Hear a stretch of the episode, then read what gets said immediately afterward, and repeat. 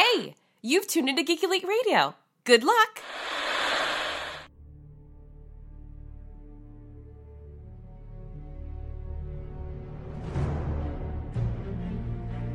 The future comes, and now my watch begins. It shall not end until my death. I shall miss no game, withhold no news, report all rumors. I shall wear no jerseys and plead allegiance to no side. I shall live and die on my webpage. I am the word in the darkness. I am the watcher of the TV. I am the megaphone that informs the realms of geek. I pledge my hands and name to the Geeks Watch, for the geeks and all the geeks to come.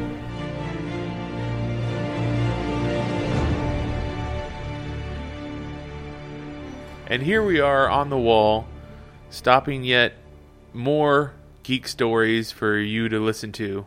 Uh, this is the Geeks Watch. John, how's your week going on the Geeks Watch? Well, we had our first snowfall, so winter has come. Oh, I live in southern Arizona. I don't know what snow is. well, I do now, and apparently I was not prepared for it. I mean, I mean, Ned Stark's been telling you to prepare for all this time, and you did nothing. You know, I just figured it'd be another seven years before it actually started snowing, but no, I guess it doesn't work that way. Okay, fair enough. Uh, yep, winter has come for John. Uh, however, I am a naive summer child. uh, but let's talk about some news. Uh, first thing I want to talk about is we finally ha- officially have a director for Deadpool 2, and it is David Leitch. I want to say is how you say his last name.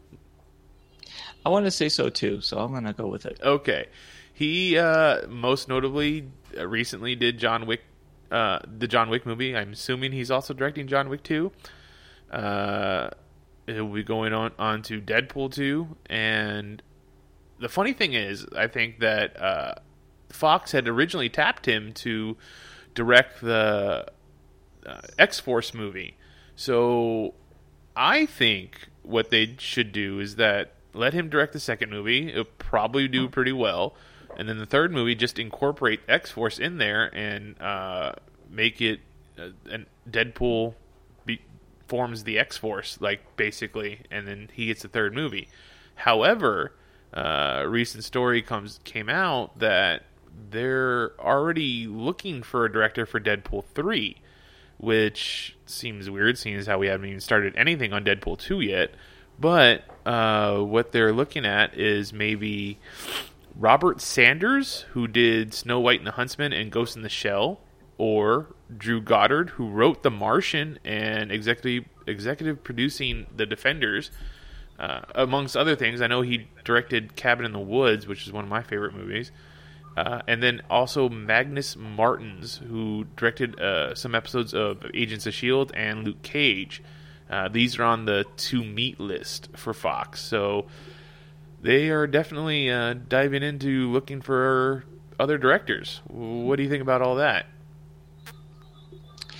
I think it's just uh, money talks in this field. You know, they everybody hated the idea of Deadpool, and they fought it tooth and nail until their hand was forced, and it shows that it's a proven property.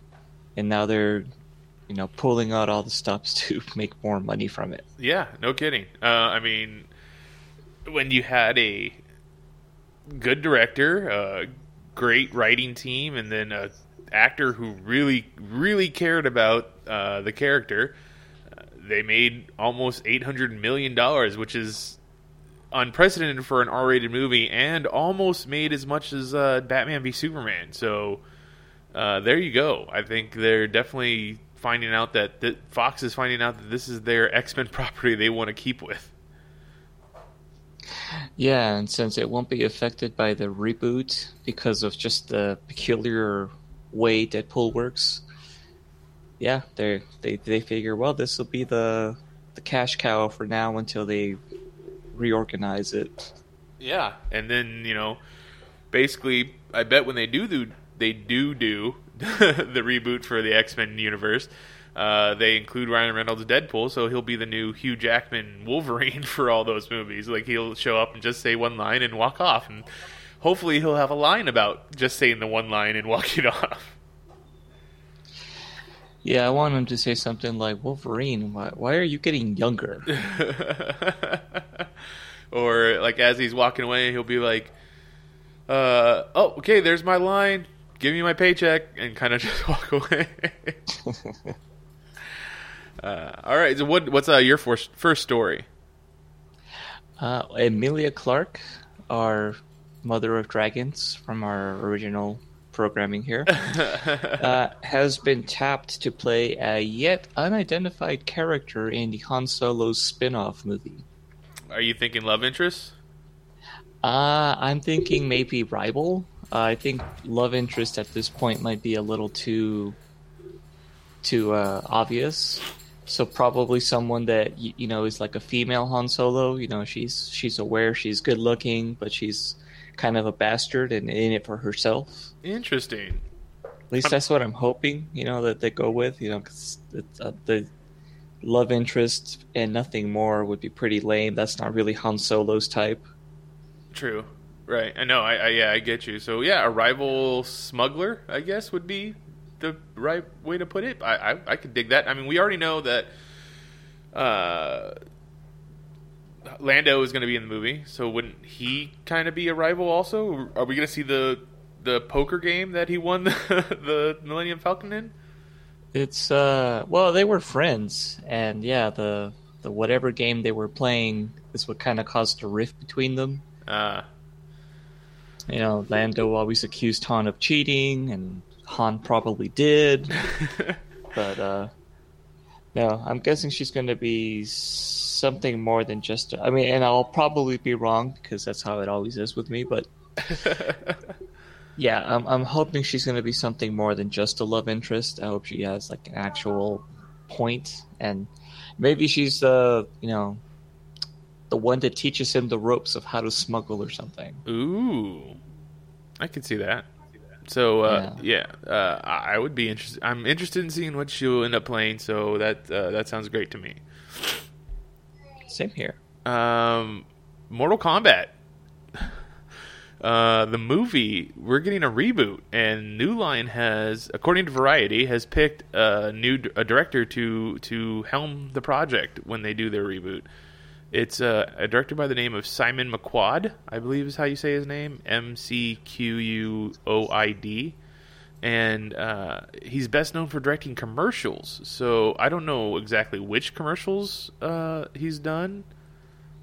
Uh, oh, look! It says uh, high high profile campaigns for PlayStation, Halo, Range Rover, Beast by by oh Beats by Dre, not Beast, uh, and other top brands. So I mean, he's obviously done some big campaigns, and he's an Australian filmmaker. So uh, I don't know. I don't know. I think didn't wasn't the original uh, Mortal Kombat also filmed in Australia? So I wonder if they'll be going back to Australia to to film. I thought it was like Cambodia or something like that. Was but it? I could be wrong. It probably went to a couple places. Uh, at least they went to the where that wherever they had those funky Asian pyramids for that couple of scenes. That's true. You're right. Yeah. uh, so yeah, I, I mean, are you excited about seeing a, another Mortal Kombat movie? No, I think that whole phase phase of me or interest kind of died out in the '90s. Um, I haven't really kept up with Mortal Kombat. I have no idea what they're up to now, except that they're, from what I've seen on YouTube, the games are now like a parody of themselves with how hyper violent they are. you know, that, that's what I was going to say was that I think it might actually be 20 years too late, but they're still making Mortal Kombat games. And you're right, they are super hyper violent. So if they stick with the newer hyper violent uh, uh, style of the games, will it not be as grounded in reality as the first one or the the original movie was? Not that it's, I mean, it's grounded in reality. It's it's all magic and kung fu and and stuff like that. Not that kung fu is not reality. I don't know. Anyways, I just I mean, obviously when you're fighting demons and stuff like that, it's not going to be too grounded reality. But there was elements that seemed real. So, what do you think? Well, I think originally the hyper violence was supposed to give you a sense of the stakes involved. You know, like it, it wasn't just Mortal Kombat because you could die. It was the fact that the mortal realm was in danger and all that. So, I mean, yeah, there was some heightened elements to it. But now, from what I've seen, you have like these ridiculous death and damage animations where you can actually see like an X-ray slow motion shot of somebody getting hit in the nuts. That's true. and um, I, I mean, I don't really know if that even really matters anymore. Like, what is the stakes? Is the story gonna be? I mean, the story's been done. The story was basically Enter the Dragon with like a little bit of magic. Yeah. So yeah, yeah, you're right. More of that. Yeah, uh, yeah. And I, I don't know. I just, I mean, I know we're in the age of '90s and late '80s nostalgia right now, where anything that was made then can be made now and do successfully. But I think late '90s, it might be a little too soon. Yeah, we haven't quite caught up yet, so it's trying to be ahead of its time. I think. maybe, maybe if you gave it another ten years, people would be like, "Yeah, Mortal Kombat. I remember loving that." Well, to tell you this, the other day I was watching Just Friends, you know, the Ryan Reynolds and uh, Amy Smart vehicle. right? And there's that one scene where they're reminiscing about high school and they're driving and they had found a mixtape that they had from their high school days. And it was the Mortal Kombat theme I from the remember movie. this. I remember this. That made me laugh because it's ridiculous, you know, how stupid the whole thing was and it's it's a joke, you know, like they they tried to do a reboot a few years ago with Michael Jai White and it was kind of noir. and Yeah, it was interesting. It was uh, it was on YouTube. It was through Machinima, wasn't it? yes, Yeah. that was interesting because it was kind of well, it was definitely reality, you know, grounded and it was interesting because there was a mystery at the heart of it. You kind of wanted to know what was going to come up next.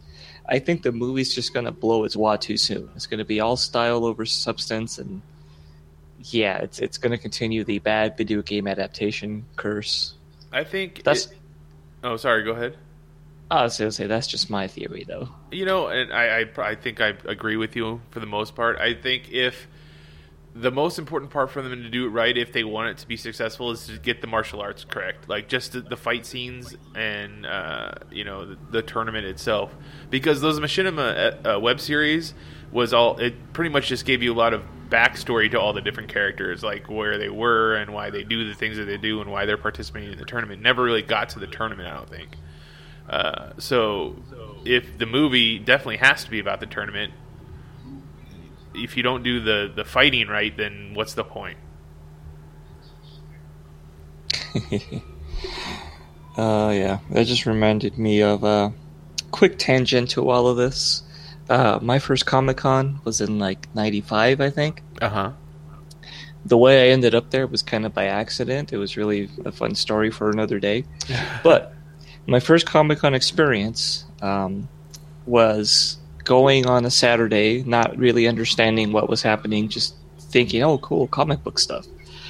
And it was the day that they were introducing the panel for the actors uh, of Mortal Kombat. And they were there signing autographs, and I got to meet uh, Robin Shou, and the guy that played Johnny Cage. Sonya Blade was supposed to be there, but I think she didn't make it or didn't want to be there. And I remember walking up to them and saying, "Hey, so um, did you guys have fun making the movie or something like that?" Uh huh.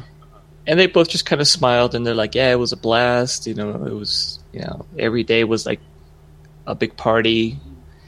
I was like, "Cool," and I went back down and sat down and was like, "That was awesome." you know, I, I really felt bad. Like I always thought, I thought Robin Shou was a really good actor in those in those two movies, and like I felt like he should have had a bigger career and stuff. Yeah, it is kind of weird he didn't uh, take off more. and then I saw him in The Legend of Chun Li, and I'm like, oh, this must be why. well, I think that was more of a I haven't done anything in a while. I need to do something, and this is what people remember me as. So I'll do Street Fighter now instead of just Mortal Kombat. Just Mortal Kombat. Yeah, he had a real sweet early '90s mullet that, that should have lived on in infamy. You know, and I imagine that it was because when Mortal Kombat came out, it was like towards the end of the we're gonna make stuntmen into action heroes because now we can just take stars and train them before the movie starts. Like basically Keanu Reeves, we they you know they took him who's already a, a star or a movie star if you want and trained him to do kung fu. Even though it wasn't you know the fastest, it still became pretty great for the Matrix. So they just start Mhm. training star like that's why you get Matt Damon is, is Jason Bourne instead of probably uh, an action hero that would have been Jason Bourne. You know. Yeah.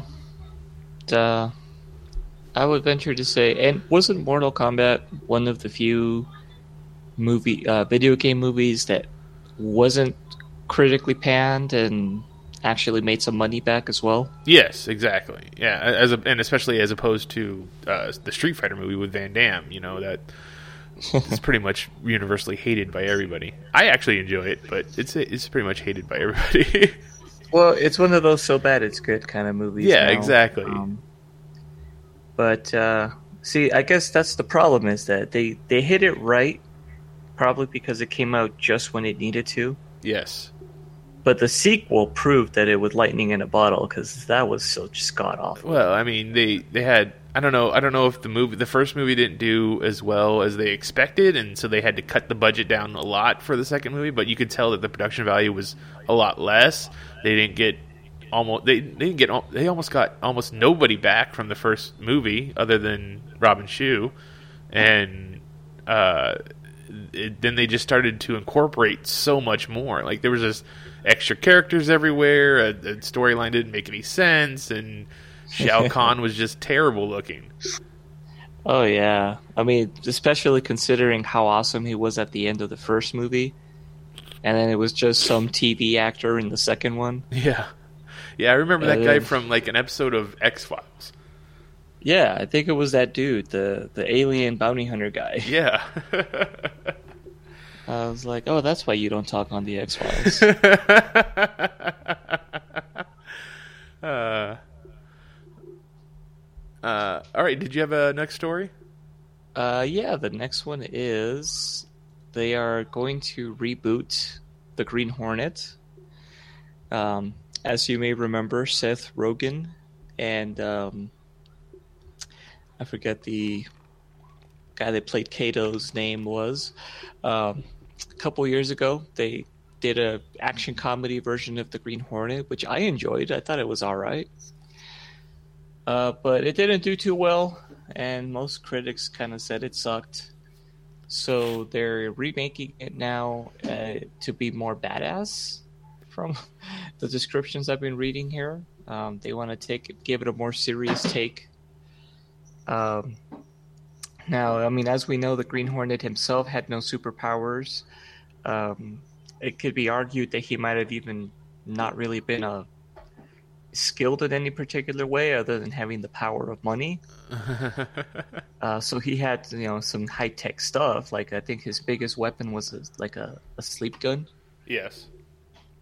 But uh, you know, his partner, his his uh, manservant, Kato, originally played by Bruce Lee, that was definitely a specimen of humanity.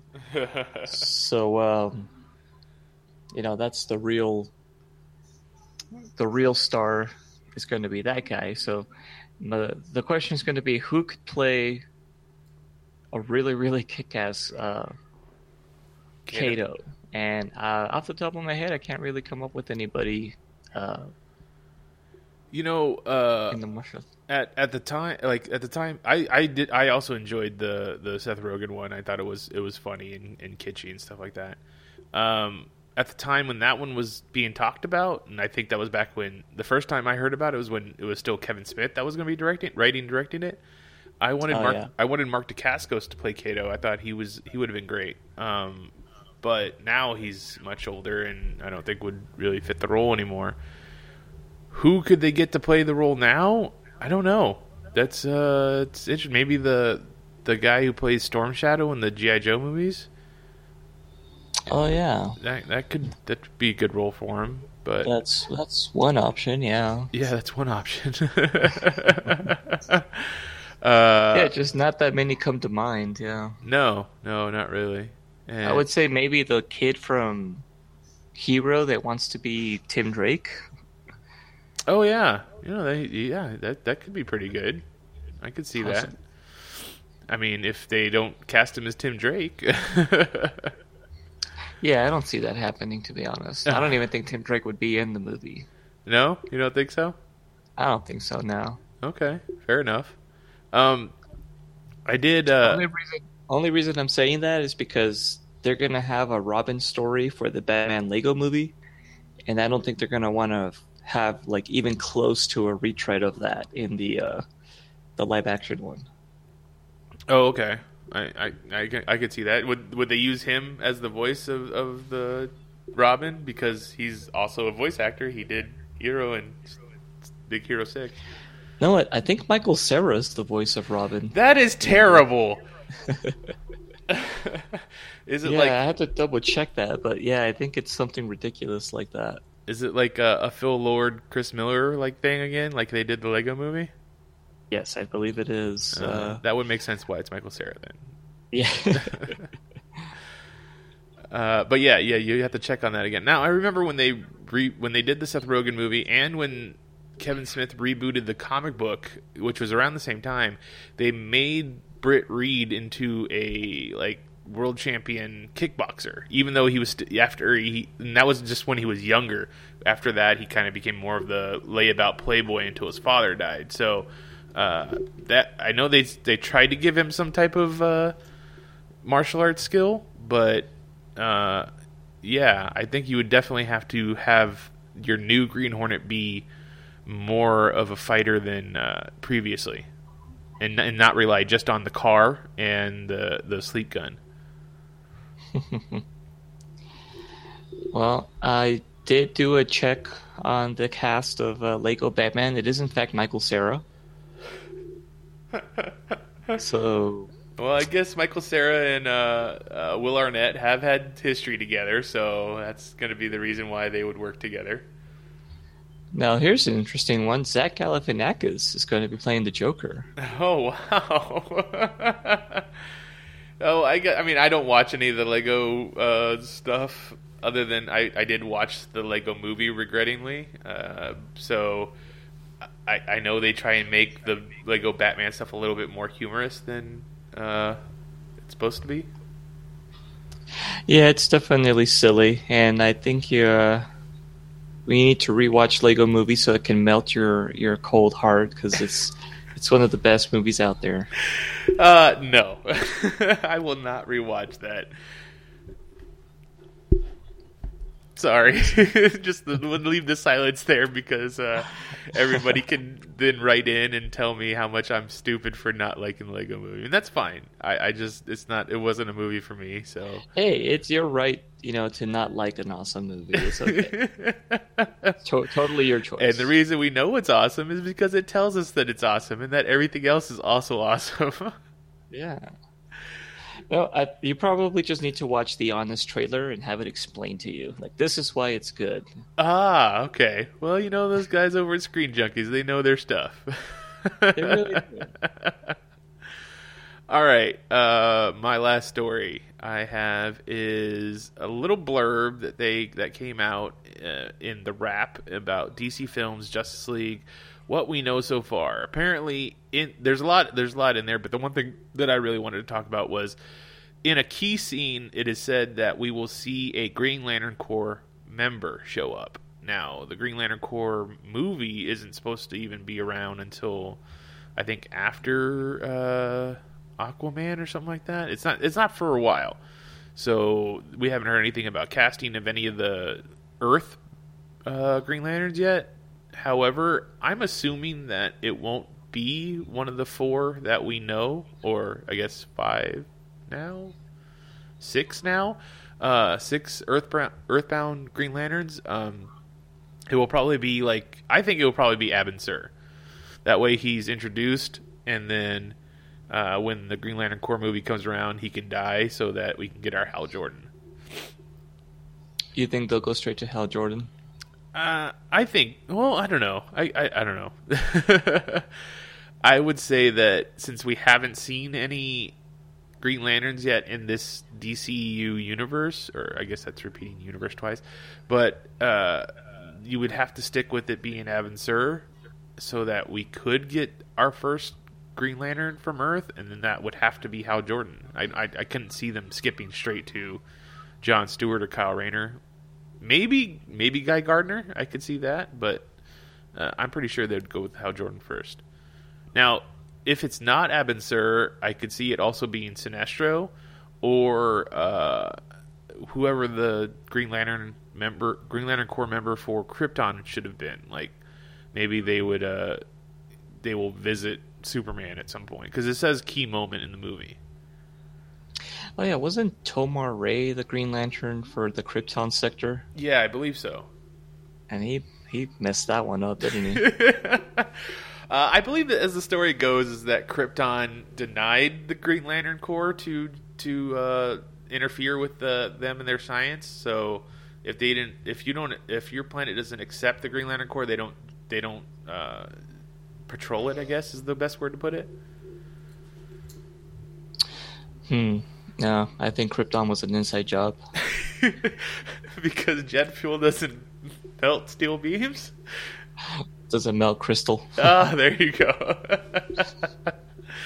uh, all right, fair enough. Well, Uh, how about this? What if um, we get a flashback of um, like Wonder Woman, and let's say it's like the 40s or the 50s or something. Um, so it's after World War II. It's after her movie takes place, um, but obviously before present day events. And she has an encounter with Alan Scott. ooh, but he's not part of the Green Lantern Corps. not part of the core, true, but what if that sets that whole part like part of the story in motion? Hey, I would love it. I would love to see more Alan Scott. Uh, that would, I mean, I don't know if they would have to explain it because I, I don't know. Did they in in the Man of Steel? Did they say that there's never been any superheroes before? I mean, obviously we have Wonder Woman in the early uh, 1900s, so Well, the one thing that um well, the only thing I think Wonder Woman says that kind of makes me wonder how they'll go about it is Batman says, "Hey, be careful that creature's not from this world" or something like that. And she says, "Oh, I've I've fought things not from this world before." that's true. You're right. So, So it's setting up some sort of either cosmic or supernatural thing, and um, I mean. I would assume that that meant because her world is usually supernatural, so it would have been like a Olympian god. Like a, she's usually fights Ares and stuff. So I would assume that's what that meant. But you're right; it could easily be an alien, which would then hit towards the Green Lantern Corps. yeah, and I mean, like I, I think it would be, it, it makes sense to some degree to have how Lord Jordan come back, um, but at the same time, I they might, I could see the reasoning or the logic behind the Warner Brothers people saying, well, we already had Hal Jordan, that one didn't work out too well. Uh, let's just skip to one of the other ones instead, you know. Yeah, I I, I, totally agree with you, and I I could see that happening. So Now, real quick, on a tangent of to all this, we're only supposed to have one Green Lantern per sector of the galaxy. Why do we have like six in like this part of the galaxy? Well, I know with the around the Green Lantern Rebirth area, or uh, maybe even a little bit before that, they decided to change it to two Green Lanterns per sector. That way, you have like a partner, like a cop has a partner when they patrol their beat. Um, the reason why we have others like Guy Gardner, Guy, so it was uh, they ended up making Hal Jordan and and uh, John Stewart like partners, I think. But then you had Guy Gardner was supposed to get the ring, but just because Hal Jordan was closer, he got the ring. Uh, so that was kind of like a mistake that they ended up correcting. And then because Hal Jordan killed all the Green Lanterns, Kyle Rayner got a ring.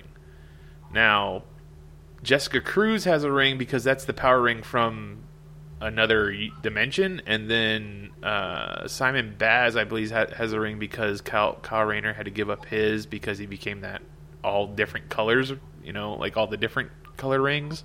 So they they all have the title of Green Lantern, but that's only because of si- sinua- si- uh, situations that occurred. So I would say the official one of Earth right now is Simon Baz. All right then. of Sector 2814. But don't quote me on it. I haven't read any Green Lantern comic books in a, in, in, a, in quite a while. Oh no, I'm I'm I'm putting you in my uh, sightings. Mitch said on this day. yes. All right, speaking of uh, otherworldly, I, I heard that you uh, finally got to go see Doctor Strange in the theaters. Yes. Uh, amazing, awesome, loved it. I saw it in 3D, and the 3D was pretty damn good, actually. Uh, now I've only seen it twice, and uh, only twice, but uh, I have yet to see it in 3D, and that's all I've been hearing is that everybody's saying that the 3D on it is pretty amazing.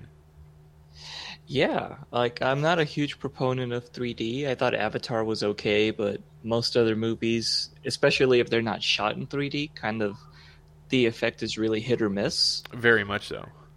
And in this particular case, it uh, honestly was just pretty badass. Like, um, if you're the kind of person that likes to go watch movies uh, while under the influence of chemicals, this could only help that because Yeah. it just looks amazing. Yeah, that's what I've I've heard a lot of that too. But yeah, no, it looks. Uh, I mean, yeah, the look of it is just incredible. So uh, the enhanced 3D, I imagine, is is probably that much better.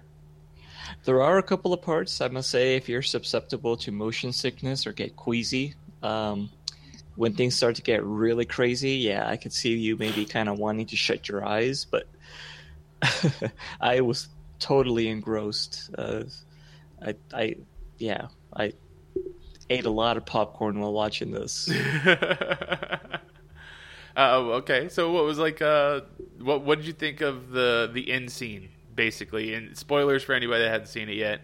Uh, go ahead and skip ahead like a couple minutes, and maybe we'll, we'll be done talking about it. But uh, basically, when he has to go battle Dormammu, you know, in the the very much Marvel uh, formula of making movies, especially origin movies, there's supposed to be a giant battle scene at the end of the in the third act where you know uh, everything has to work out for the hero, or at least you know he has to struggle at first and then works out for the hero. This one, he beats Dormammu with his mind, basically. Like he outsmarts him.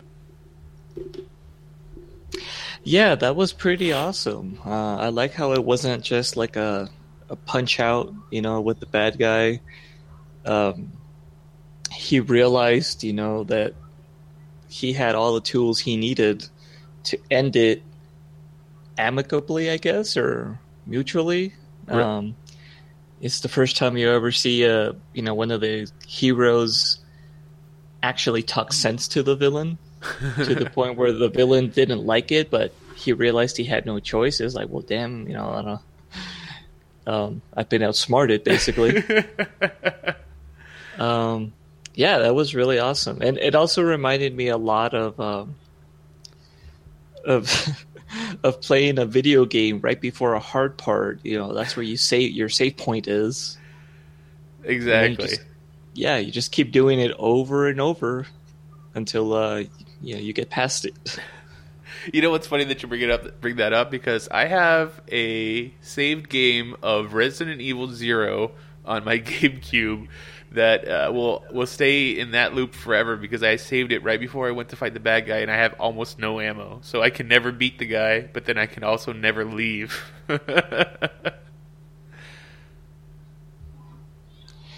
Yeah, definitely. Um, I think that's how I play uh, Halo on Legendary.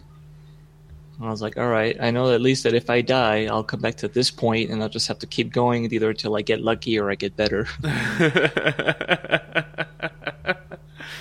uh, and then I think the only problems I really had, it's not really a big problem because I love the movie too, but the Doctor Strange humor in the movie, like Benedict Cumberbatch, I don't know if that's what they intended for him to be very cheesy and his jokes not to land, or if it, like he just wasn't pulling off the jokes. I think he was. Um, I didn't have a problem with it, to be honest, like the way he was delivering things. But I can kind of see what I, I see what you're saying. It's very. Uh, Like it's I- like his character from Sherlock trying to be funny. like I felt like they they really wanted to create or recreate uh, like Robert Downey Jr.'s like Tony Stark, where he can say things and they're just naturally funny. But then I felt like maybe they were doing that on purpose to make it so that he's kind of mirroring, like mirroring Tony Stark, but not quite pulling it off as well. yeah, he's a little more stiff Yeah. overall. yes, exactly. And But, Benedict yeah, I can is kind like of see that.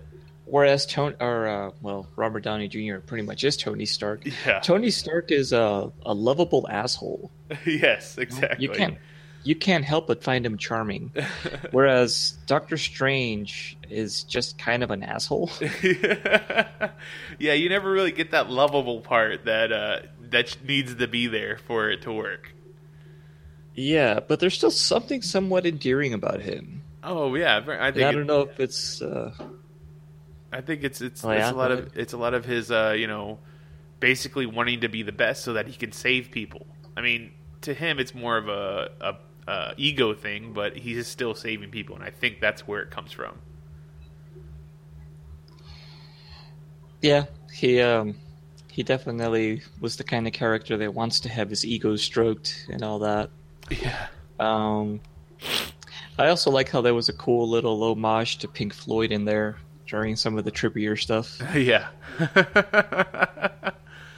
and I mean, I think you would you kind of have to throw that in there when it's the trippier parts, right? Yeah, pretty much. Um, it's either especially that or there was one part in particular where I'm like, like this is full on like black light poster territory right now.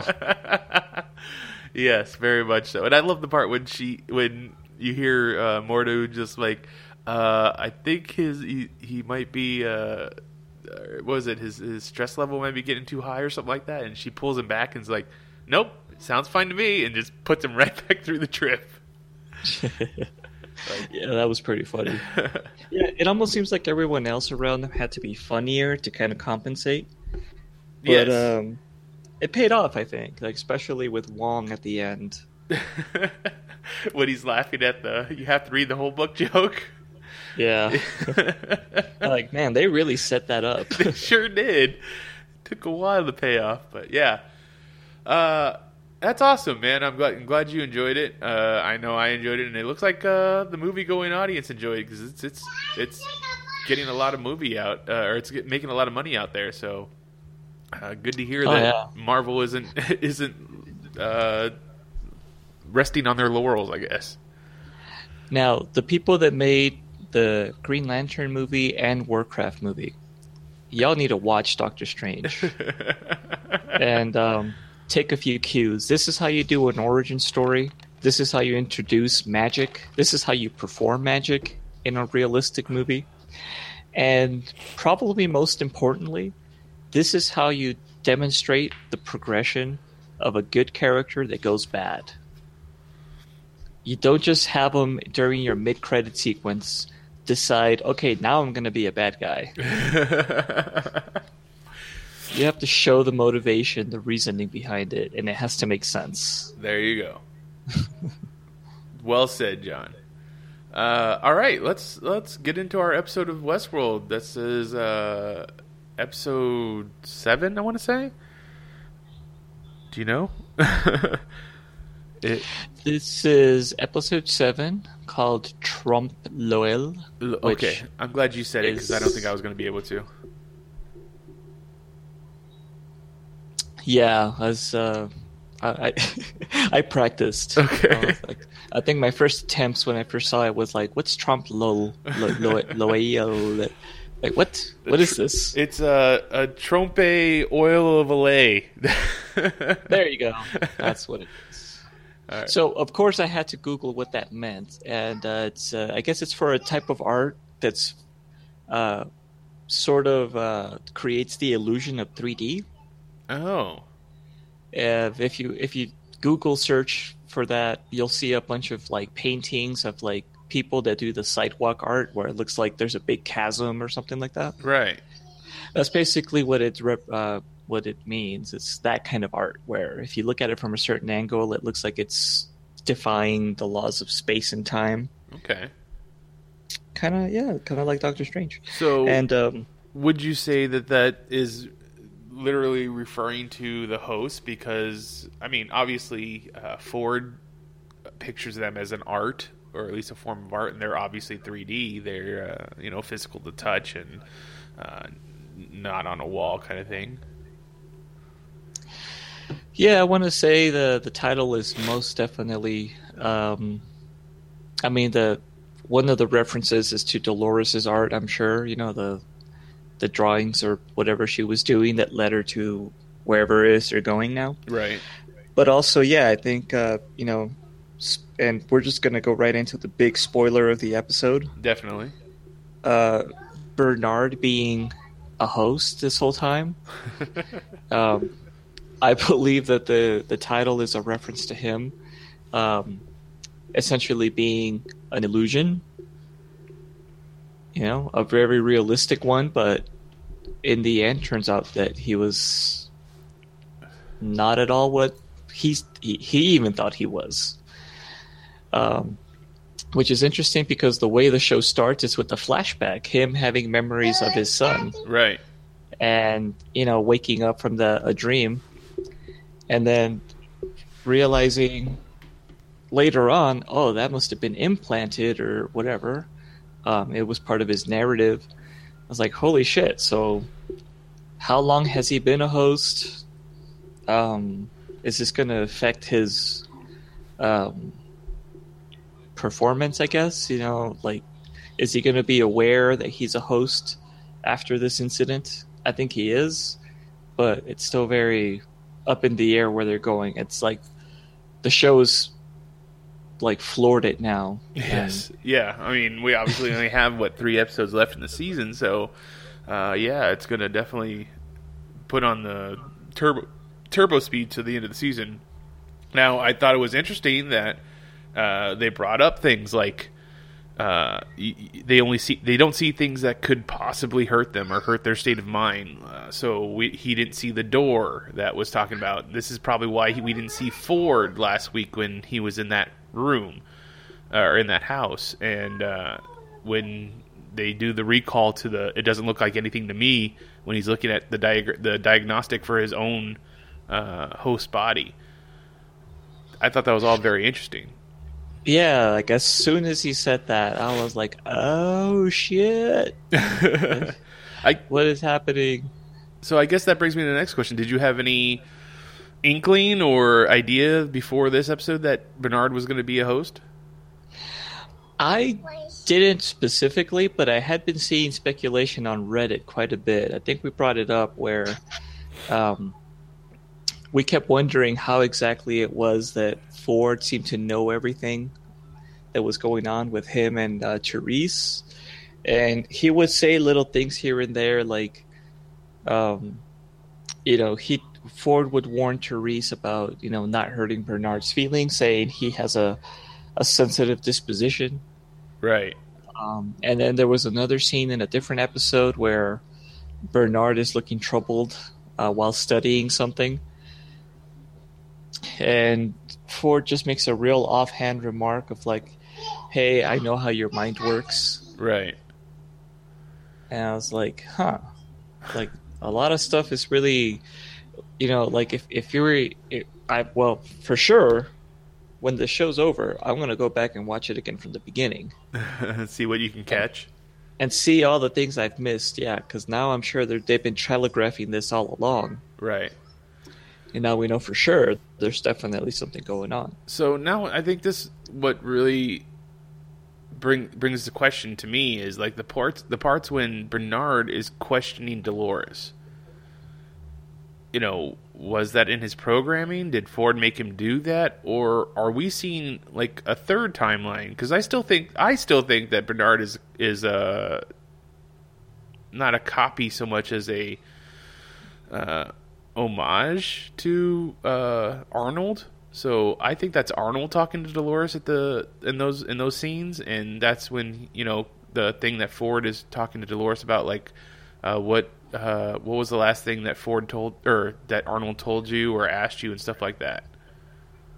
Oh, interesting. I hadn't even thought about that. Yeah, I think that you know that uh, he he would be like uh, he. I mean, obviously he doesn't have any memories of being Arnold, and he, he's not. His name isn't Arnold; it's Bernard. But like, I think he, Ford made him to be like that, to be like Arnold.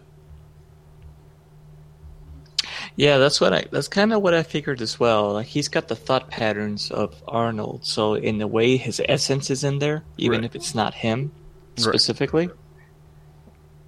So, yeah, I'm. I'm kind of wondering too where they're gonna go with that, but it does seem like Bernard, or maybe we should just start calling him Bernarnold. Uh, I like that. Alright, so Bernarnold um, sounds like he may have actually been trying to train Dolores this whole time um, to grow out of her programming, to look for the maze. Because he is the one that first tells her there's a maze or there's a game or something, right? Right. Yeah, and for whatever reason, the man in black picks up on that during his time with Dolores, I guess. Well, if he is William. Yeah, if if he's William, then we have to assume that the storyline that's happening with Dolores and William at right now is that they're looking for that maze, and then at some point, William won't be able to accompany her, accompany accompany her through the maze or to the maze or something like that, and or maybe they even get stopped by the by the the park before they get to that point, and from that point on, Ed Harris's Man in Black is looking for it on his own. Yeah, that's what I'm thinking. And now I'm just. I accidentally saw that the uh, synopsis of episode 8. And I, I don't even want to talk about it till we get there, but wow. Wow. It's Okay. going to be. Yeah, I haven't read it yet, so uh, yeah, I can't wait to watch it. Um, also, in that scene when they reveal Bernard to be uh, a host, uh, we kill off Therese. I also thought that the fact that they're in that little room and you see a body being built right there, do you think that he's that Ford's going to replace Therese with a uh, host body that he can control? Yeah, I'm kind of wondering if that's what it is. I've because I mean, obviously, going back a little bit to the previous episode, uh, Elsie, who was helping Bernard track down the mystery of, you know, whoever was spying on the park, Right. she, she disappeared. And in this episode, Bernard was trying to get a hold of her, and was coming up with nothing. Um, so that was telling us that and somebody said oh you know she's she's on vacation or she's on leave right now Right. and he didn't he didn't really buy it but he couldn't find her anywhere uh, so that's kind of making me wonder well what if they you know snuffed her out but then i thought no that'd be kind of high profile even if she wasn't a huge uh, you know like staff member that's still gonna get noticed but then kind of again jumping back to the end of the episode ford had what's her name uh therese killed like pretty boldly Yeah. Af you know while a, a representative from delos was there while a, big high profile firing had just happened Right. he had her murdered by Bernard no less, Bernarnold. and um, that leads me to believe that Ford is officially insane. I mean, he always had a creepy vibe when he starts to get kind of like protective of his, you know, world or Right. inventions or whatever. but now he went full on straight murderer. And I think it's a very high possibility that he's creating replacements for some of these uh, co-workers or staff members. Yeah, I, I, I definitely think that that's exactly because he he even tells her that uh, I had Bernard lure you down here, so he knew that this was all going to happen. That this that they were going to be down there, but he was going to have Bernard kill her. So why not start the the process on having the body be made? Because even Bernard says that this the the machine that's down there is not as as sophisticated as the ones that are upstairs. Uh, or at least in the facility, because it's going to take a little longer to create a whole body. So you know, the Therese, the new Therese host model is going to take a little while. It'd be good to get an early start on it. Yeah, that's what I was thinking too. It's like it would have been really ominous if like besides you know well obviously have it revealed step by step like you go down the basement like what is this place? Why is this here? Why is there a body being printed down here? And then she starts seeing all the blueprints for the different you know hosts that like bernard in this case. And a Dolores one too. and of dolores yes. It would have been cool if there was one where it showed like uh the preliminary you know steps to making a Therese one Yeah, like maybe they had um I don't know if they had uh if they would have included a scene earlier in that episode or earlier in the show where Bernard was trying to take her measurements or something. yeah, that would uh, that would have been good. So speaking about earlier in the episode, though, uh, we got we got to see the scene that you were referring to uh, earlier in our past episodes of Clementine fighting somebody, and in this scene, this scenario that they create, uh, they have a host acting to to be like a human. Do you think that that eventually that attacks Clementine and Clementine eventually attacks back at him? Uh, do you think that was a foreshadow to the fact that they had uh, that at least that Bernard was a, a host because it's a host that's acting that thinks it's a human? Uh yeah, to some degree cuz that was kind of shocking to me. Like I didn't think they would have hosts working alongside their normal staff. I would have I, I for some reason just assumed that you know the hosts were hosts and the humans were you know background staff members, you know, not you know what I mean. Yeah, yeah, yeah. No, I get what you're saying, and I think, I, to me, the way I interpreted what they said at that in that scene is that they literally just used the host for they made the host up for this particular scenario because they knew that Clementine was going to attack him and more than likely kill him, so they didn't want to you know sacrifice a human, so they uh, they they created a host to act like a human. If that's true or not, I don't know. I mean, they, there could be other hosts out there that are acting like humans, or they programmed to act like humans. Yeah. So I'm kind of curious who else is a host now at this point, you know. I kind of hope what's his name is a host, uh Lee Who's Lee? Lee the the British guy that's the Oh. creator of the stories. Uh, I don't know. I, I I don't know if there's enough of if the. I, I mean, I guess if his uh was it perception bulk or whatever it was.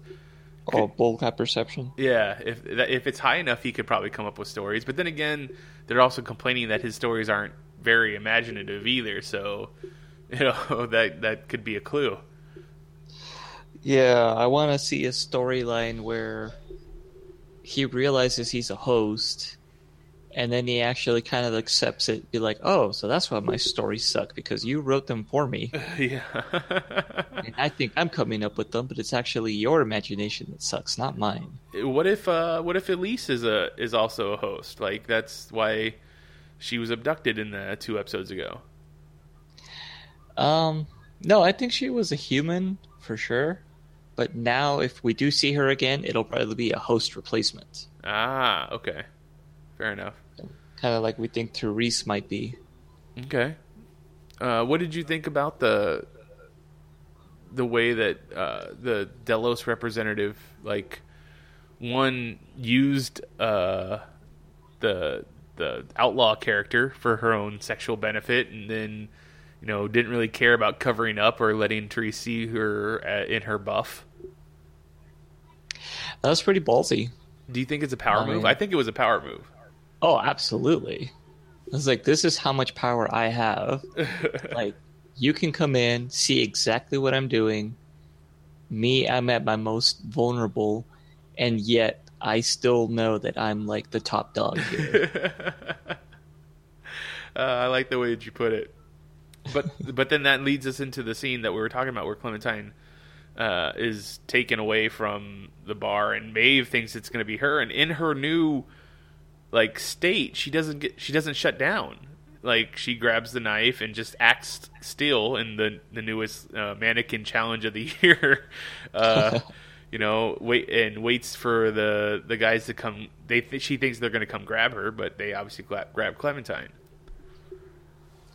yeah, and it was a real tense scene because, you know, she's almost certain they're coming for her, given the fact that, you know, why wouldn't they? You know, there's Yeah. definitely some weird stuff going on with her. But no, you're right. They take Clementine, and Clementine had just finished basically giving her backstory that they written for her. Right, about how she- wasn't going to do it for very much longer, and she was going to bring her family over, and they were going to get a nice house, and she was going to be a, a good lady instead of a prostitute. Yeah, she's the hooker with the heart of gold. However, uh, obviously, Maeve is like, oh, you've probably been doing this for so many years, and you're going to be doing it forever because you have no actual family anywhere. Yeah, yeah. From from the look of it, it seems like Clementine has been doing it for a very long time. Uh, the hooker role, and uh, yeah, so they take her down. They they use her basically to to prove to the the board that Ford is out of control and the changes that he's making are making the host potentially dangerous, which was all staged right, and, and everybody knew it right. but the demonstration, you know, was, was the the damage was done, and it called into question uh, Ford's you know power and all that. And what's interesting is the reason why they're even doing this. Uh, they're also setting up more of the mystery of what exactly Delos' interest is with Westworld. And um, similar to something we talked about earlier, they're saying, um, you know, there's code here, there's information that is valuable to us. But if Ford is uh, told to resign, he could destroy it all, and everything that Delos has invested in the company would, you know, would basically just go up in smoke.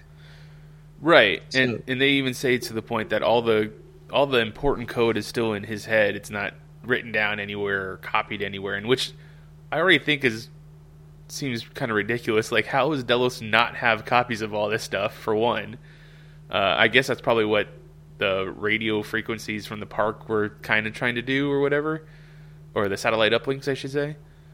But uh, um, yeah, the whole thing was supposed to try and get Ford to retire and still be on good terms, but I think they were planning on Bernard kind of selling him out, but then he doesn't sell him out. But that could probably is probably because of his programming not to sell out Ford. Well, I thought that too for a minute, but then there was a scene where he was going to tell Therese what he had seen. But that's all Um, set up to get Therese to come down there. Well, that's what it eventually turns into, yes. But before that, uh, then again, it seems like um, Ford also knew about the secret meeting that Therese had with the the buff in, in the buff lady. What was her name? I don't remember. Uh, yeah, she. Uh, we'll call her the. Um, the liaison. the liaison, the I, I just know her as Tessa Thompson. She that's her real name. Tessa Thompson, Yeah. the, the one that likes to to bone the outlaw. yeah. Um, oh, Charlotte, that was her name. okay. Okay, so yeah, he he knew about the conversation that Therese had with Charlotte, where they even say the specific phrase, you know, there has to be a blood sacrifice. That's true. And but that could be because the outlaw was still in the room. Like you got to imagine that he probably has some way of of re- talking to all these different hosts, one way or another, or or or uh, capturing their uh, what whatever they record. Actually, at this point, I think he just has the whole place rigged. Look, it's all all of them. They're all hosts. Everybody's host except for Ford, and it's all his dolls, and he's just playing. He's playing in his dollhouse. That makes sense. he's, he's the last human alive, and the world is just populated with artificial beings. there you go. Uh, I also wanted to bring up the it, once again in the the fight scene with Clementine and this uh, other host that was supposed to be a human. After she kills him, she does the thing with her lip, the finger to her lip thing, and in this instance, it's she's kind of more tasting the blood that's on her face, whereas when we saw it before, it we were told that it's she's probably having a memory of a, a kiss that she had that she really enjoyed. Yeah, and in this case, I guess the combination is that she enjoyed the getting punched in the face. oh, that's right. It was her own blood, right? No, I don't know. Yeah. Uh, anyways, yeah, you got punched right in the face, like right on the nose. so, I know that technically this scene should be after that scene in the timeline, but if we mess if this show messes around with timelines, is there any possibility that this scene happens before that scene and the memory that she's having is the blood her own blood running into her mouth? I don't think so. Like, and the only reason for that, because I thought something like that too, is like, oh, what if they were doing this out of order? Um, because they're first talking about the reveries that first time in that episode. The, in the first episode when Right. she's first doing it, they're like, "Oh, that's part of the new program that's in there," and um, she she's remembering something. Um, and, and they're like, "Oh, that's kind of curious." And then in this episode, they're like, "You see, those reveries that were originally programmed into them are allowing them to remember and hold grudges, and look at how dangerous they can be." And then she does it again, so it's definitely a callback to the first episode.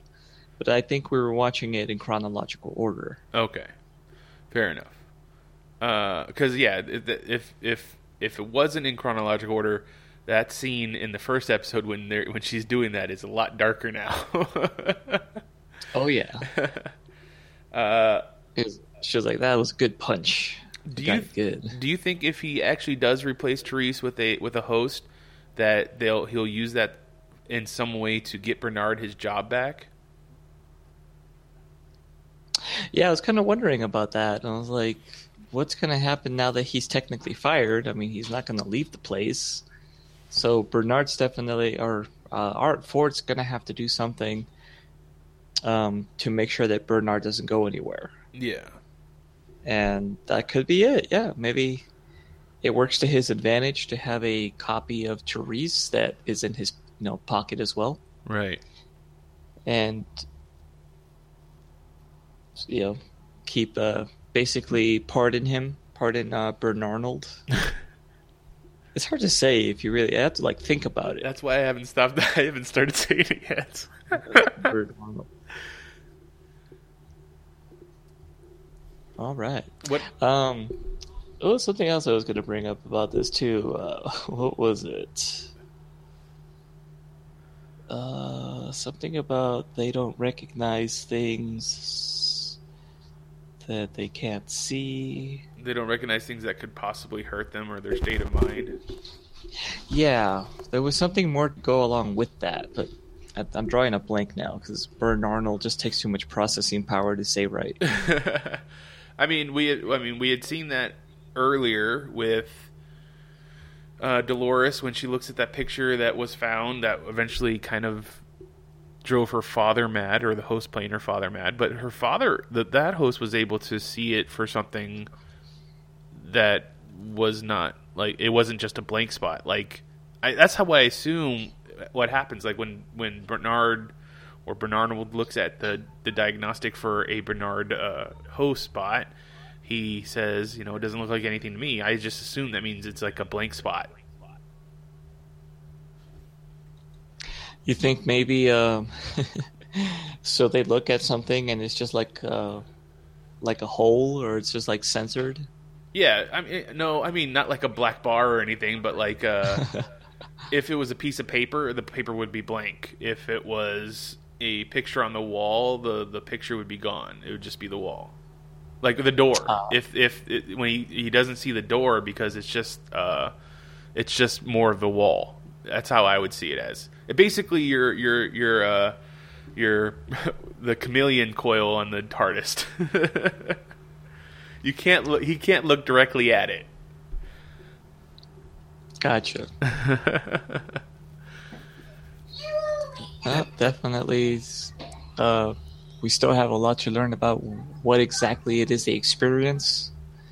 Do you, is Well- there is there any is there any other point in the show so far that you can remember where someone has said something similar of uh, I, it doesn't look anything like it doesn't look like anything to me, or maybe it's more of a you know it uh, they didn't see something that was obviously right in front of them.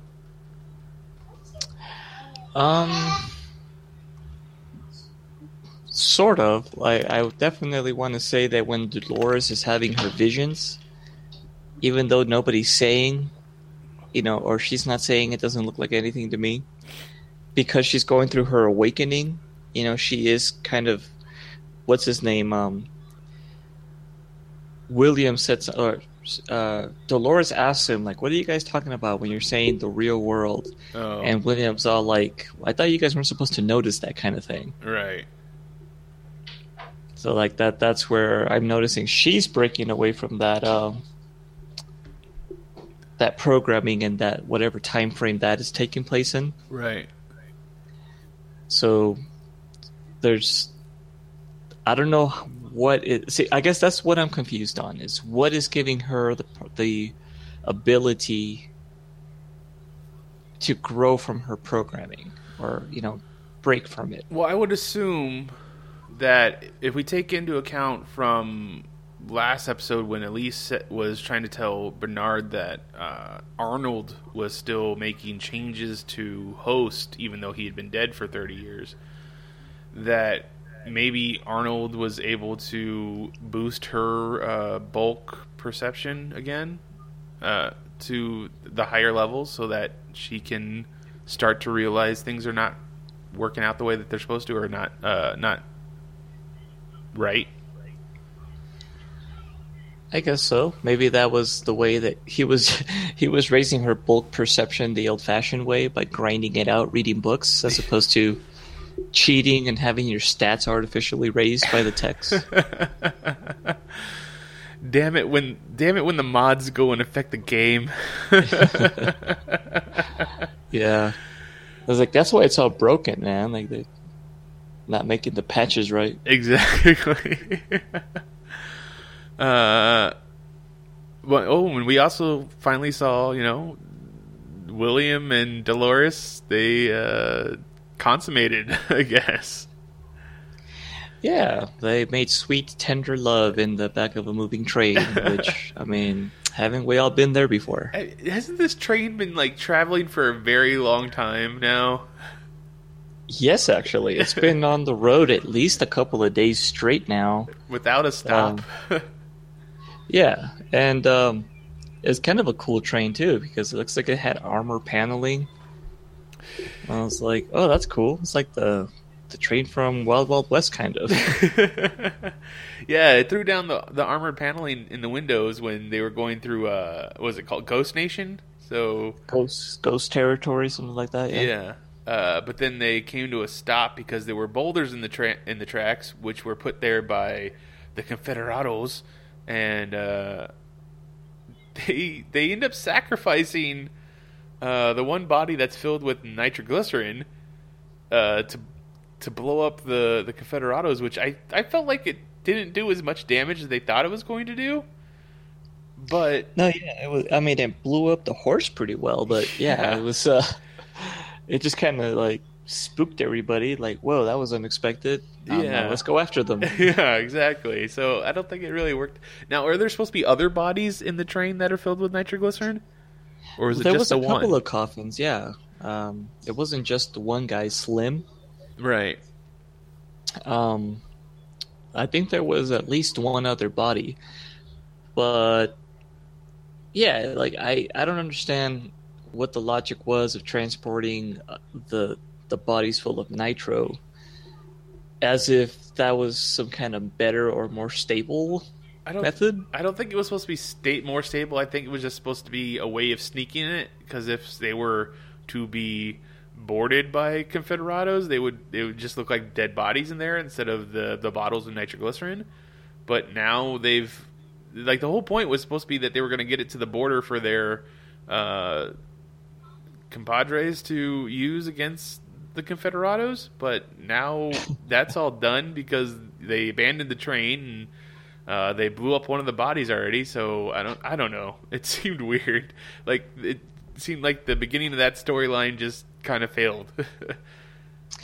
Yeah, I don't know what's going on. They the then the Ghost Nation attacks and um, kind of saves the the trio of William, Dolores, and Lawrence. right.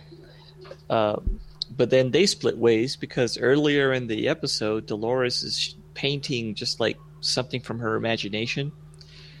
Um, she says that you know normally she just looks at landscapes and she paints what she sees, but um, and this time she wanted to make something something of her own, you know, whatever from her from herself, Right. which turns out is a real place because Right. that's exactly where they ended up. Where the mountains meet the sea. Which didn't really look like the sea; it just looked like a riverbank. exactly. now, I did want to bring up so- something on this this uh, particular note. Is um, so in the Westworld uh, subreddit, uh, somebody asked the question. So, what exactly happens to all the paintings that Dolores does? Because you know, like part of her routine is every day she'll go to this one place, she'll paint the landscape, and then she'll go back home right. unless there's an interruption to the loop, like you know the Teddy comes over or whatever else happens. Right. And um, somebody said in the subreddit, like, shouldn't she have like hundreds of these paintings by now? And who else but Jonathan Nolan shows up in the subreddit and puts a link, says, This doesn't look like anything to me. Oh, And if you click on the link, it's a sequence from the show. I don't know if it's already played or if it's from somewhere else, but it's one of the tech dudes wearing the hazmat suits, you know, going through the Dolores' house and going to where she stores her paintings, pulling them out, and then taking them with him. Oh wow. But first, he looks through them, and they're all exactly the same painting. It's that same one where she goes to in um, the That- first or second episode. Right. When that boy walks up to her and says, "Are you a real? Are you real or not?" or something like that. Yeah. And um so I'm like, where the hell was that scene from? Because I don't remember it. You It- know, like. It, so yeah, here you have one of the creators of the show, basically trolling the subreddit with this really awesome little image that perfectly answers exactly what the guy was referring to, which was probably just meant as a joke. Right. But holy shit, was that crazy! I assume that it was probably like a deleted scene from that episode that would probably be included in the DVD or the Blu-ray, but it was nice of him to throw it in there. Uh, or it was something that they created just because you know they wanted to, or it is something that we haven't seen yet. My joke answer was going to be that hotel rooms need art, so it would be the perfect thing for those. But uh, now you know, someone comes in and picks them up. So That's part of the Delos business plan is have Dolores make their Motel Six background art. yeah, something. exactly. That makes so much sense. It's basically slave labor. I mean, she, I mean, I guess you could just throw them into the incinerator every day, but why not make some money off of it? It's good hotel art. You just blew my mind, bitch. I'm thinking of the world of possibilities here. uh, all right. Is there anything else in particular that you uh, want to talk about this episode? No, I mean for the most part, it was a well acted, well uh, written episode. The the big spoiler that we talked about at the beginning, I mean that came at the end, obviously, but damn if uh, it wasn't compelling and interesting to what the rest of the story is going to be from this point on. Yes, exactly. And like I said, don't spoil yourself and read the synopsis like I just did. Wait till you watch it to uh, you know later this evening. And uh, And why don't yeah, you go? Why don't you go ahead and send me the, the link to that Reddit uh, thread so Uh. that we can put it up on the show notes. Oh yeah, yeah. I'll link it to you right now. It's uh, pretty cool. And um, so yeah, well, I, I'm definitely looking forward to next uh, next week's episode because I think it's going to be pretty good. Oh yeah, there was one more thing, kind of just a tangential thing.